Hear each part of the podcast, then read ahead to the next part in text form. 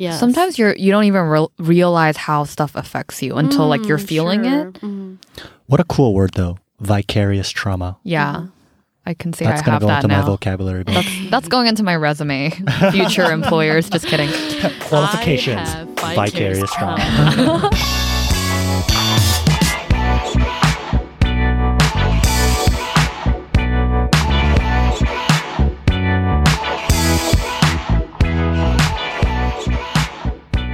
So today we have a really special episode. We have an art therapist, Grace Noh, who's going to be talking to us about art therapy and mental health issues. And I think this is a really interesting topic, and one of the reasons why the recent Joker movie was so well received, um, because it really brings mental and maybe early childhood and early development issues to the forefront, and how it really impacts our later adult personalities in ways that we weren't even aware about. You know, um, so you just you haven't you've been here how long? For seven months, I think. Seven I just months. arrived here in April. Oh. Oh, so I'm another- still adjusting. Another fresh off the boat. yes. So, is there anything that you particularly miss about New York? Um, actually, I miss everything. Um, but especially I think museum and gallery hopping during the Oh, weekends yeah. night. Um, so in New York City, um, the museum and galleries opens until 10 p.m. on Friday and Saturday. Mm-hmm. So actually, if I do not have any appointment with my friends and I w- just want to do my I just, if I just want to have my own self care time, um, I can just you know walk to the museum, Whitney Museum, and then go to MoMA, and then spend my own time for like eight to ten, which was really really great self self care time for me. So yeah, and then walking on the Hudson River side with a cup of three dollar coffee. Yeah. Um, can't have can't get that here. You Yes. can you can do a like the Cheonggyecheon River yeah, or Han Or River, the right? Han Like, we can do the same thing. with a dollar coffee. Just Mm, but kidding. Yeah. atmosphere is a little different. Of course. That's true. Yeah, and also like bike riding in Central Park. Mm. They're very. You just listed very very New York things. Mhm, mhm. But It's yeah. dream. You must really miss it though, especially because you were, you know, you worked there too. Because a lot of people study there, but you actually, you know, spent your, what do you call it? Like your working social life there too, Working which is life. which Yeah. is different from just like Mhm, studying in a mhm, city. mhm. Yeah, and she graduated. You know, did all her education. You know, in the state. Uh, she earned her Bachelor of Fine Arts from uh, the School of Art Institute of Chicago and her MA from New York University. Mhm. And you also grew up a little bit in Canada as well, right? Yeah, I spent my high school year in Toronto. Yeah. Mhm, So All all of your high school years. Yeah, mostly. Oh, Mhm, okay. mhm. Yeah, Shin has to plug in any any connection he can find with Canada. So Grace is a little awesome because she spent that little bit of time in Canada. And, uh, but clearly, she only has love for New York. So yeah, it doesn't What say does that anything say about, about Toronto. But Think about the reason why I, you know, ran away from Canada. Oh, and then, that is so and went, true. went, and went to college in New York. That's so true. We will get into that. she I'm wasn't welcome in. Canada anymore.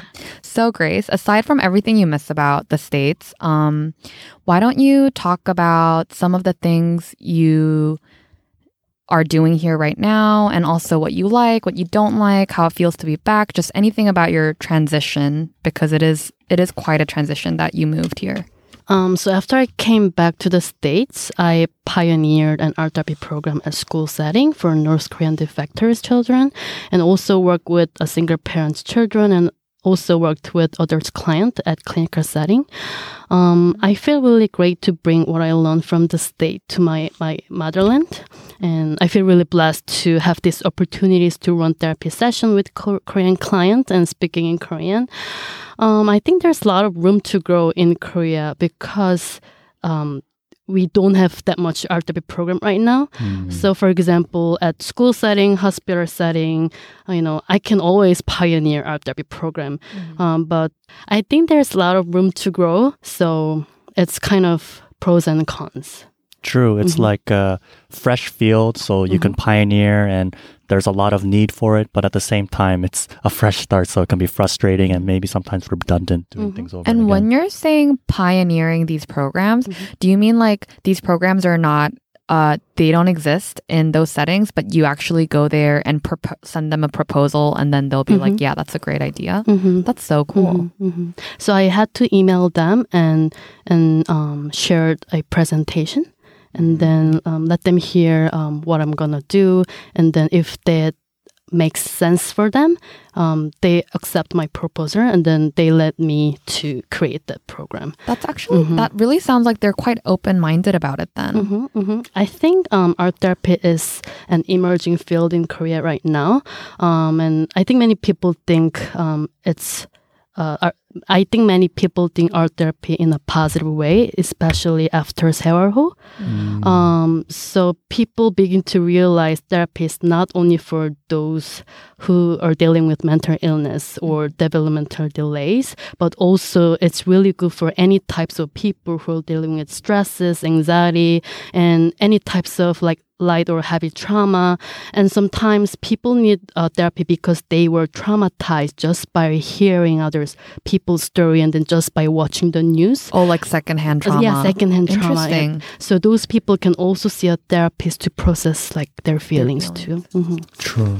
And for listeners who don't know, the Sewol Ferry was a uh, a national disaster, I guess, where a bunch of uh, middle school students were they uh, I think died. they were high school High school students. High school Okay, students, yeah, like high school three student. hundred. Mhm. yeah, big incident. The ferry capsized, and Mhm. it it was a national scale catastrophe that Yeah. really was on the news for. It's still sometimes on the news. It really is special because I remember hearing about it while I was in Canada, and I didn't. I wasn't really that involved in Korea or anything, but it, it hit me like really hard from like Same. I- abroad. I still remember I was in college. I was in uh, Pennsylvania, and then I was shook yeah. when I heard the news. Um, so yeah, so So Grace, then can you tell us maybe you told us a little bit about the pros of um, you know pioneering art therapy in Korea. Right, Can you talk about maybe some of the cons or some of the difficulties?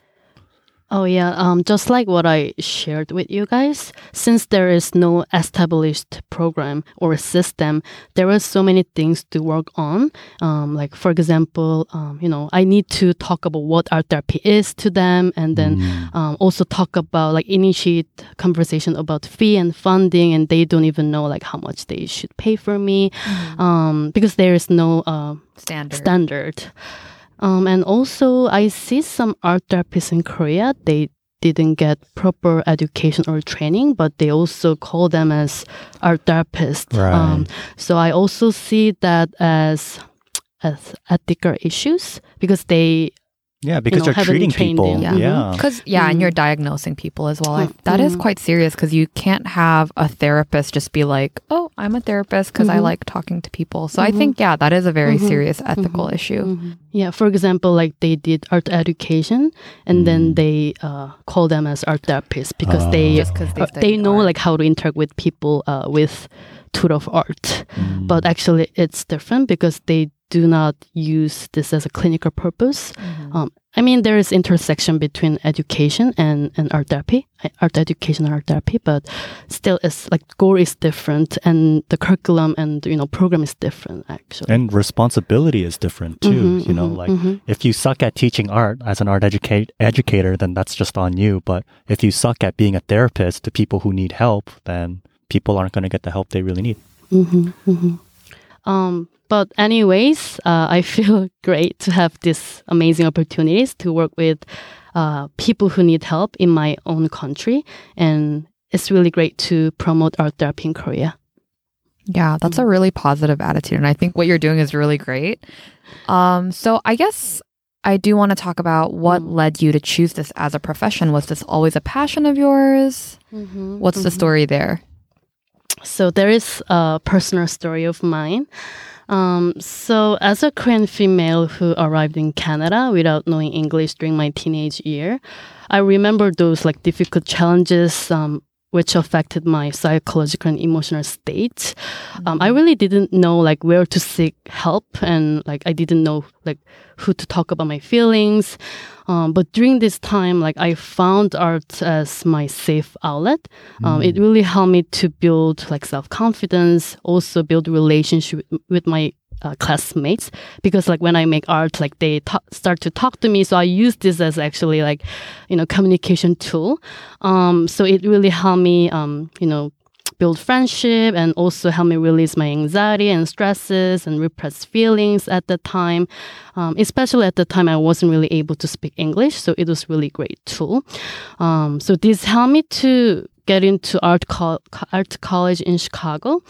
Um, so I thought I Your escape. yeah. From Canada. Excuse actually, me? actually, Canada is a really great city, but it's really you know what? peaceful. No, no, we don't want Um, you. But you know what? There was only one art museum at the time in Toronto, and at, Oh, at that young age, I realized that oh, maybe this is gonna be not a really great city for me to explore art. so I right. so I skip it. um, That's I a don't, I valid don't point. blame you. Excuse me. yeah. Okay. So let me go back to the topic. um, so I um, I thought I was gonna be a fine artist, but then I took this art therapy course um, when I was in junior year. Um, and then it was so fascinating to discover how like art could really clinically help people um, express their feelings and enhance self-esteem. Mhm. So I something clicked in my mind, and I was like, "Oh, this is exactly what I wanted to be." Um, so after taking this class, I became involved in several art-related human services, like such as, you know, family workshop at Chicago Children's Museum, and then some art education program at nonprofit uh, organization setting in Chicago, and and also being an art teacher in kindergarten. So this um, my work experiences and also my personal and academic experiences all came together and led me to have this goal um, of becoming a professional art therapist. Mm. Oh, wow. Um, and I think my um, own experience as a newcomer in Canada, um, I think that really uh, gave me greater empathy and compassion toward immigrant, like Asian immigrant youth, especially. Um, so I used to work a lot with Asian immigrants, kids from low socioeconomic status when I was in New York City, and and actually that population is um, the client that I really want wish to work With, continuously Oh, true. okay. Mhm, mhm. Kids from the inner Yeah. city, in the future. Mhm. like me. tough, tough childhood. Wait, so what you're saying is that your own background as an Asian immigrant, it kind of helps you authentically you know, Connect. connect with yeah Help. with the other Asian youth. hmm Yeah, that's true. So, as um, an Asian art therapist, I'm fully aware of this uh, cultural Asian backdrop when it comes to mental health. Um, I understand um, how these children struggling with their parents um, because Asian parents are putting a lot of you know pressure on these kids, and these kids are not. Uh, feeling comfortable to talk about their authentic feelings um, they do not know how to um, cope with their stresses Mm. so I can't really relate it to this specific population. So I really wanted to help them to, you know, create a safe space and talk about their feelings so they can become their best version of their self. Yeah. True. hmm I wish I had that growing up. I, I might know. be a very different person today. Same. Although I think for me, I had a little bit different um, Mhm. thing because I went to boarding school for a bit. Mm. So I was very authentic in myself because I was away from my Oh. family. Not that they were holding me back, but we all know you how. still need therapy though. Wow. Actually, I have a session. We with all Grace do. That's my point. Yeah, I think in Asia, uh, many parents told their parent, uh, their children to not to talk about um, any weakness um, Yeah. about uh, their children or like any issues about their home. But these kids repress a lot of feelings and they do not know how to seek help. So I think that's becoming an issues. Um, and that is why like they're, um, these kids are getting really depressed. And even though they get really higher grade and getting Right. Yeah. accepted to higher ranked college. Right. Mhm. So, I mean, one thing that Mm. definitely we should talk about more Mm. is you mentioned that you pioneered a program Mhm. um, to do art therapy with the children of North Korean defectors. Mhm. So, can you kind of, you know, share with us some of the unique issues that these kids faced during your work with them? Sure. Mm, so I think many North Korean defectors kids are dealing with their identity issues. Uh, for example, you know, where should I belong? Um, they are not belong to North Korea. They feel like they are not really belong to South Korea because they are actually, you know, coming from North Korea. Right. So these peop- these kids um, isolated uh, by the environment, but they also isolate their own self, I think. Um, and also another issue is that they have lack of trust trusted adult or trusted environment um, since their childhood was uh, has been really inconsistent and they don't have any uh, person to talk about and there was actually no room to feel safe. Um, so these kids uh, i think dealing with a lot of low self-esteem issues and low self-confidence and a lot of anxiety and frustration and many triggers.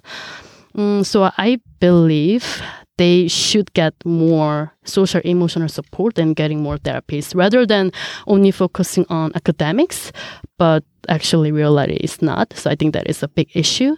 Um, yeah it's really sad to hear that um, they're struggling with like high expectation on their academic result while dealing with like culture barrier uh, language barrier and and they're also um, getting a lot of pressure to earn money um, while they're dealing with different uh, factors Yeah, that's very true. And I can actually talk a little bit more about why these North Korean kids have uh, bring have so much baggage uh, with them because having worked in North Korea and lived there, the political system in North Korea really is not conducive to a happy, healthy childhood. Um, because uh, North Korea is essentially a security state, you know, everyone spies on one another, and most importantly, no one can be trusted. You can't even trust your family because you don't know when your uncle or your aunt or even your siblings might turn on you for these like political benefits, or when they're in trouble, they might sell one of uh, another person out just so that they can get out of a, a sticky situation. There's also the issue of domestic abuse. That's very, very serious in North Korea. There's sexual abuse, all too common in North Korea. And so these kids are seeing a lot of these kind of um, unhealthy gender roles and abuse. And there's also a lot of fostering of anger and resentment in children from a very early age because uh, in North Korea, they, you know, it anger is a important part of the political propaganda machine. They have to have anger towards somebody in order to kind of keep this really um, socialist state alive. And a lot of that anger is directed towards, you know, imperialists or capitalists or Americans or South Koreans. So from a very early age, kids are literally taught to have resentment and anger towards something and all the time and, and to blame their situation on something. Um, and lastly, there's a lot of deep shame and guilt um, for these children who are coming from North Korea because they see a lot of things. They see a lot of terrible things in North Korea. For instance, uh, they see uh, people, you know, report each other to the police or to the government, or they sell out um, their family members for food rations, and so they do a lot of perhaps um, unimaginable things to survive, and that's really hard to deal with because on one hand you're doing terrible things, but on the other hand you're you're trying to survive, right? and you're trying to help your family. yeah, so. That is, yeah, that is intense stuff. And then there's another thing that we can totally get into, but we're not going to do today. And that's like how South Koreans perceive North Korea. You know, that doesn't help at all. That's a big problem. Yeah, that too. Yeah. I I remember being indoctrinated at a young age uh that North Korea was evil. Everyone was like my grandma used to tell me that they ate each other. Right. Yeah. So Well, yeah. just like all these weird horror stories. Um but yeah, we can talk about but I mean, that. it's, it's essentially discrimination, you know? Right, Like, that too. Like, like we're you don't know- superior. yeah, exactly. Blah blah blah. Wow. So everything you guys just said about North Korea that that's just so intense, and I think it's really great that you used art therapy to kind of help these kids process their situation. Um, but I think one thing I'm really curious about is how exactly is art therapy used to help people heal? Just curious to um, find out from a pro- professional and not a Google search. Yes, sure. So art therapy is a type of psychotherapy that uses uh, art as a tool to help improve sensory motor skills, improve self-esteem, self-awareness, and it also help promote uh, emotional resilience and insight and mediate stress. So many studies have found that art making increases emotional growth and boosts self-autonomy. So pen- people with mental illness or physical disability and people who are dealing with emotional difficulties and stress due to schoolwork, peer pressure, parental divorce, domestic violence, isolation at school, even um, uh, of loss of loved one can all benefit from art therapy because it helped them release those uh, feelings and unspoken word in less intimidating and stigmatizing way. Actually, this is a paragraph from my thesis paper, so this is really well descri- uh, well described uh, phrases. um, so art therapy is able to help uh, her or his client to achieve a treatment goal, whether that is short term or long term. And art therapists also serve a client by understanding their culture and social background. Uh, I think which is the most important thing to understand clients' needs. Okay, so I think that directly ties in with why you are so passionate about helping immigrants with an Asian background. It's because that's the population that you can relate to. That's so interesting. and especially uh, for those who are having language barrier and who are really shy to talk about their feeling i think art really help them um, to express in a safe, safe and creative way um, and also people who are um, dealing with really um, heavy trauma it's really hard for them to like talk about it and they do not even know where to start their Right. conversation so it's kind of create a, it helped them create a safe space to um, express how they feel. Mhm.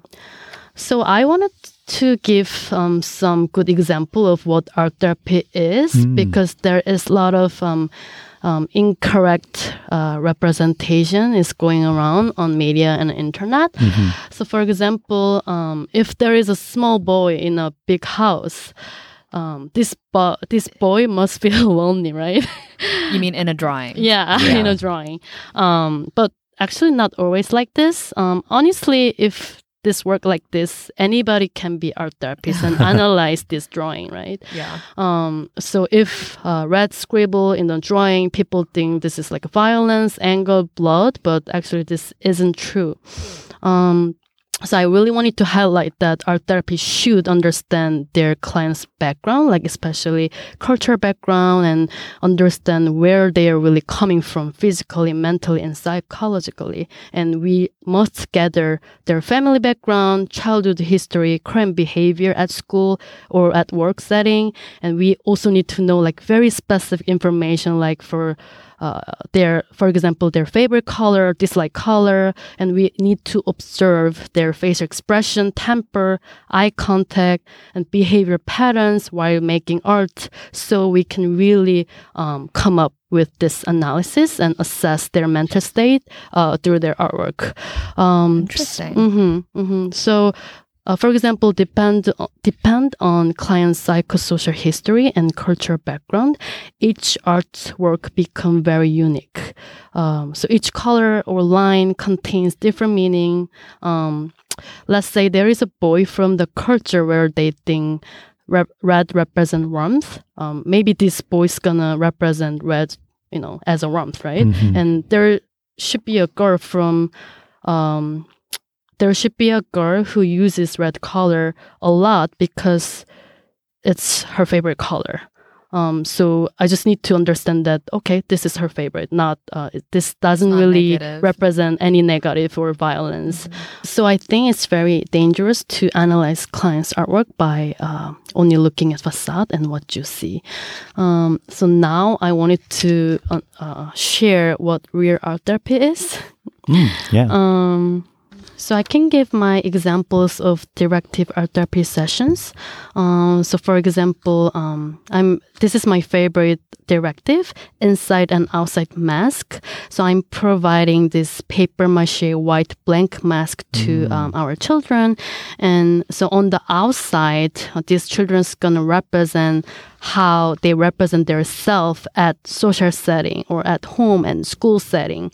Um, but inside of the mask, they're gonna express how they really fit inside. Maybe um, this gonna create opportunities for them to uh, reflect on how they needed to hide their feelings um, and some repressed feeling that they weren't able to talk with other people.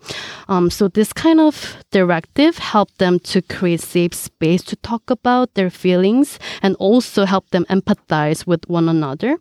Um, I think also by sharing their story and by also looking at their own artwork, it helped them gain self awareness, which is really important to build self identity in the childhood period. Um, and also they also learn that uh, they also learn that it is okay to share their feelings in a safe space. Um, and also learn that it is okay to ask for help. So I think this kind of tool is really safe and creative tool um, for those who can really talk about their feelings.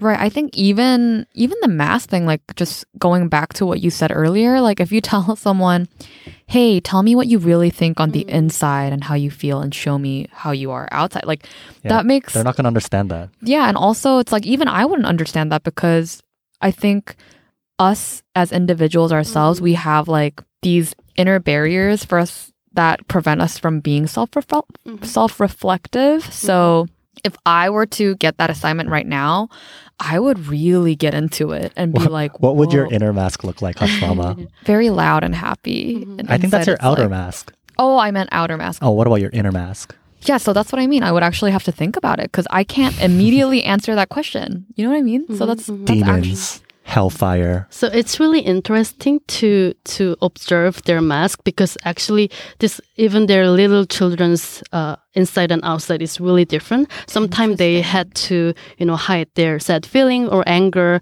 in front of their parents, and then like they had to show happy happy face. So actually they're sharing their own stories, and right. and I think it's really wonderful to hear how these uh, children is dealing with a lot of stress. I think this exercise would have been really good with some of my ex girlfriends. or for you. Yeah, yeah. I'm curious, Ex- what's what's your inner inner mask, Shin? I don't know, it's too dark. I'm curious, was there ever um a mask where it was like really dark on the outside but really like soft and mushy on the inside?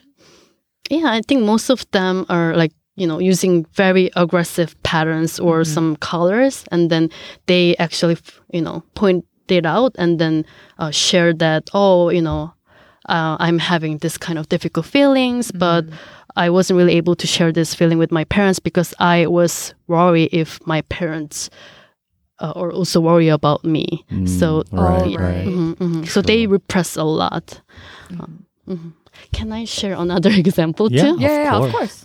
Um, so if there is a boy who likes to um, be isolated by himself, he doesn't want to have any physical interaction with other kids because he doesn't want to get like physically touch with other people, and he doesn't even want to um, mix paint color Mm-hmm. because he can't tolerate that this mixture of paint. That's Uh, interesting. Uh, yeah. Um, so we can use art therapy as a metaphor. Um, so for example, um, I brought this um, empty shoebox and then um, paint and marbles and let this uh, marbles touch the paint. And then there's like different marbles in the shoe shoebox. And then let this kid shake this box and imagine what's gonna happen.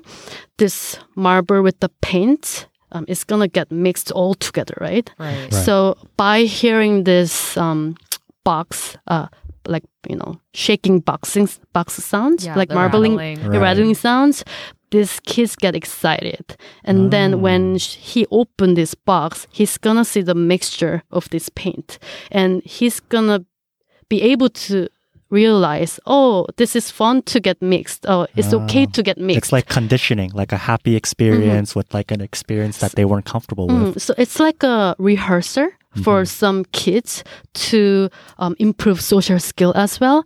So we are using art therapy in very different ways. That it's good to mingle. Yeah, it is. Don't be a wallflower. don't be a paintless marble. Shake it up.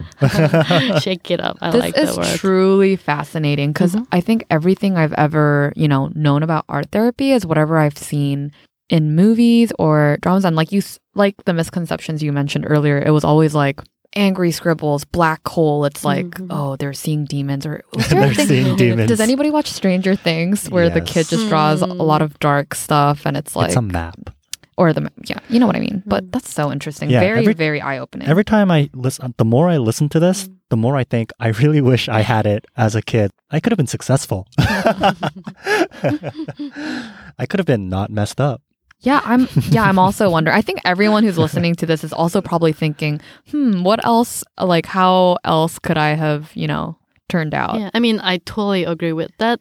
Um, you know, when I was studying art therapy, I was like, oh, if I had this outlet, I mean, if I had opportunity to see a therapist when I was in high school, maybe I wasn't dealing with that much stresses at that time. Yeah. and you know what's this just this is me going off on a tangent, but it just um I'm going back to what you said earlier how some people have trauma based on hearing a story from others. And you know what? I just like brushed it off as in I don't know what that's like, but actually fun fact, I it was in high school. I had an English teacher that talked about Mhm.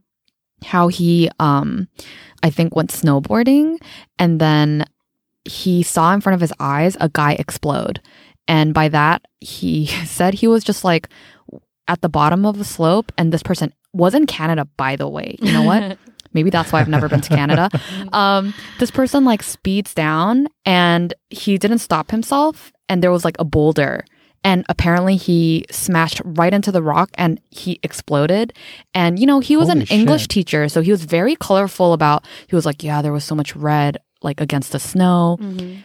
And it traumatized me just Yeah. hearing that Why story. did he say, tell you that story? He told us in class, and I actually can't remember why, but that story stayed with me. And to this day, I've never gone skiing or snowboarding. And Mhm. I freaking live in Korea, where it's like the hub of that. So, Mhm. very much, yes, I'm wondering maybe after that, if I had an art therapy session, it's like white and just like a big explosion of red. I don't know, because Yeah. like clearly I'm still holding on to it in some subconscious level. So actually, there is a terminology. So we call that as a vicarious trauma. Oh, So actually, we are using this word a lot. I mean, therapists using this word a lot because Right. imagine we are hearing this kind of stories like every day, like from like 10 people in a day. And then, of course, I get traumatized too. So I need to see a therapist to process those Therapist feelings needs to as see the well. therapist. And sometime when I, you know, after hearing um, how this client was attacked by like, you know, male adult, when I go to a meeting um, and then when I see this like male adult, I feel like, oh, what if this person's me. gonna attack me and something happened to me? And I know that this is a person, but you know, people can always get traumatized. Yes, so it's really, yeah. Sometimes you're you don't even re- realize how stuff affects you until like you're feeling it. Mm, What a cool word, though. Vicarious trauma. Yeah, I can see That's I have go that into my now. vocabulary. book. That's that's going into my resume. Future employers, just kidding. Qualifications. I have vicarious vicarious trauma. trauma. So then it makes me wonder. Um, can you like tell us more about repressed issues, especially in adults, but also not just adults, children as well, just in general? Yeah, I think that's a really good question because that's something we all think about. Like, what kind of stuff is inside of me? Yeah. Especially because, you know, they do, there are statistics saying that we are in a generation where a lot more people uh, feel like they have anxiety. We have more issues than Yeah. previous generations. I was trying to, I was trying to like phrase that carefully, but you know, there are studies that claim that. So I am curious. and especially anxiety. yeah, especially anxiety. Okay, so I think I can share um, my personal example about repressed issues, uh, repression issues. Um, so when I just arrived in Canada in high school, um, just uh, just like I shared with you guys in the front, um, I wasn't really um, able to talk about my feelings with other people, and then I suddenly got into headache every day, and I went to see a doctor, and he told me that oh, there's not there like I don't have any issues. Hmm. Um, and I learned through my grad program, um, Several years later. mhm, several years later, I mean, 10 years later, I found out that was kind of psychosomatic symptoms. So psychosomatic symptom is that um, you're having this somatic symptom because of your psychological issues. If you're getting a lot of anxiety and stress, it turns into your physical symptoms. For example, like sweating um, and migraines, stomach ache, and you can't really function well in your normal life. you have all of that, Hush Mama. Mm, Correct. Just kidding. Yeah.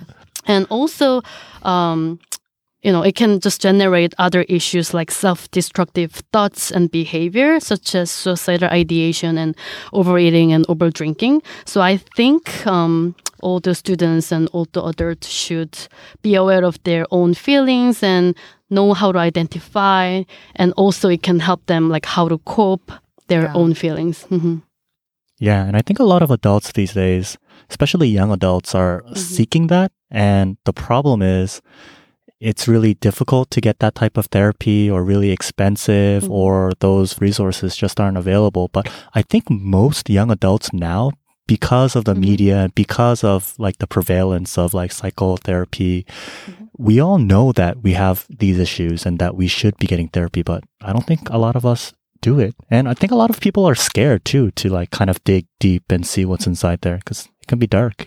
Right, Ash Mama? Haha. no, but for sure, I Mhm. think I was just thinking because literally just last week, I had a friend that told me he was dealing with issues, and I said, then you should seek help from a therapist. And he said that it's, do you know how expensive that is? I looked into it, but it is so expensive. Yeah. So, In Canada, where healthcare is free and universal, there are more options. I mean, we have universal healthcare in Korea too, but I think, correct me if I'm wrong, Grace, but you still have to pay quite a bit to get therapy here, right? I don't think it's covered. Yeah, in it's it's the- it's like half universal, half private in Korea, which I think is actually a really good system. But um, things like therapy and like, and correct me if I'm wrong, this mental health uh, resources, they're not considered essential.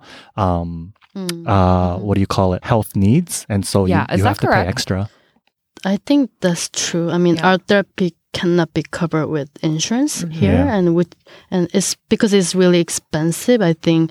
Um, I think that is another reason why people are not really able to afford it and then Right. seek for a therapist. hmm And I think this repression can also lead to transgeneration issues. So, for example, like the mom who doesn't um, know how to talk about their feelings and like to hide her own feeling, she won't be able to um, be a really healthy figure for her own children. So Mhm. these children's gonna um, also repress feelings, right? So it's gonna be just transferred to next generation, next generation. So I think like we really need to work on our feelings and identify it. And end so, it mm, here. So we For can the just sake of our cut, children. cut this, um, you know, um, Transgenerational. transgeneration Yeah. things. So this is my personal example of my grandfather, so who suffered from PTSD as a veteran from the Korean War.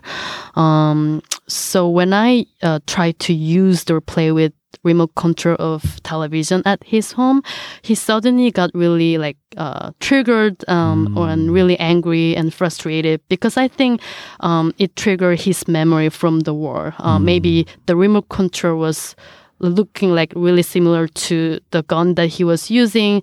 Um, and then when I tried to um, use gas stove, he got really um, anxious too. Um, and I think it also transferred to my uh, father and also transferred to me and my younger brother. Um, so when I when we use remote control or gas stove, um, we are getting really sensitive, and also it triggers uh, my memory of my grandfather as well. Um, so I think it's really important to know where this anxiety and feelings are coming from. Um, is that your father's? Is that your grandfather's? Um, otherwise, it's gonna continue to transfer to the next generation because you're um, seeing this mirroring behavior from your parents. Mm, right. Yeah, that's really important because you have to know where it comes from Mhm. in order for you to stop it, not just for yourself, but for it um, from it being passed down to the next generation. I actually have a similar thing I can relate. And this is, um, well, this is about my grandmother. So she's obviously she wasn't a veteran, but she did live through the Korean Korean War. Um, so I noticed when I was a young child, I used to um, during the summers I lived with my grandma. You know, the summertime you do play with a lot of fireworks. Mhm. So she used to get really scared and like get down Mhm. and like Oh, like duck. cover her ears. Yeah. yeah Mhm. and then she'd be like is it the guns is it the japanese like or i don't know she like she switches back and forth between japanese and north korean but Mhm. either way she's like clearly traumatized by the sound of um gunshots Mhm. so then i think for a while during my childhood i used to be really afraid of fireworks Mhm.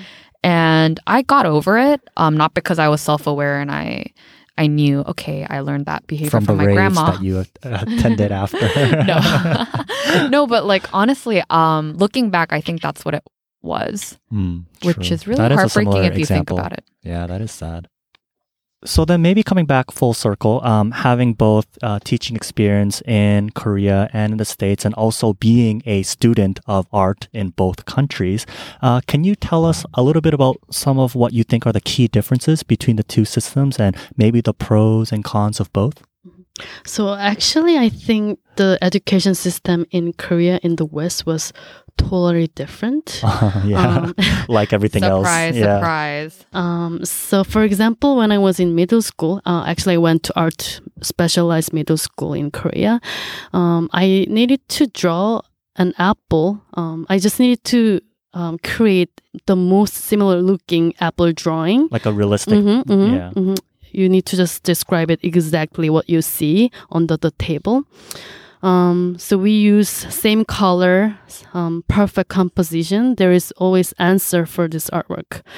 Um, they only validated my technique, not my own idea or my own voice. So when I um, enter like art high school in Toronto, um, the first project that I had was create five uh, artworks that is related to Apple, um, but you can't include an actual apple. So I actually had a really hard time to understand this project because Mm. I used to draw an apple that I uh, that was placed on the table, and now this teacher asked me to create artwork without, you know, the apple. without the apple. um, so this actually, I think, help really students to brainstorm their own voice and own opinions, and I think this um, kind of opportunity um, helps students to develop identity as well, which is really important part. Um, because they can learn to have this responsibility and and learn that it is okay to come up with their own voice and they're gonna know that this is gonna be validated. So I think this is really great process Mm. um, of building self identity. So I, I wanted to share a very interest interesting story of my uh, classmate uh, when I was in high school and having that same art project. of like drawing the apple without the apple. Mm-hmm, mm-hmm. So one of the students from our class brought her poop in a jar after What? eating an apple. Um, and actually, it was her own artwork, and she said, um, you know, this is kind of like natural symptom and digestion is part Uh-huh. of our life. And actually, it was very philosophical. Wow. Um, everyone was very shocked. But however, teacher graded her work, and I realized that's okay. So he, this teacher validated his uh, her own opinions, and also this artwork was accepted as an artwork, right? Um, if this student was in Korea, maybe like she won't be able to come back to middle school. right. They would never take that seriously and they would think that Mhm. was like a prank for sure. Mhm, But what a mhm. powerful statement made both by the student and the teacher who accepted it and Mhm, graded the mhm, artwork. That's And actually, you know, you, we definitely have to think about the pros and cons of both systems, right? Like Korea that might focus too much on the rules, and maybe the West that focuses too little on the rules. Because one of my favorite Picasso quotes are learn the rules like a master so that you can break them like an artist, you know? oh I had to plug that in. Grace is really nodding vigorously. Oh, that is my favorite quote from Picasso, actually. And so I have a tattoo of it on my back. Really? No.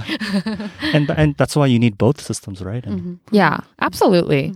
But I think that's such an interesting note to even end this episode on because it goes back to what you said about, you know, having your opinions and your views validated and even your poop. I'd like to validate you, Hush Mama. Wow, that you know what? Like we I feel like she was he- giving me the stink eye. She was like, "People need to be validated." Shin. No, it's so uh, uh, that just caught me off guard just cuz like we're usually um dissing each other during episodes, but thank you. I see you and you too, Grace. see you both. Thank you so much for coming on, Grace. That was incredible. We definitely have to have you back to talk about more stuff. Yeah, that was so interesting. Now I feel like I'm going to go home and think about Yeah, thank myself. you for inviting me.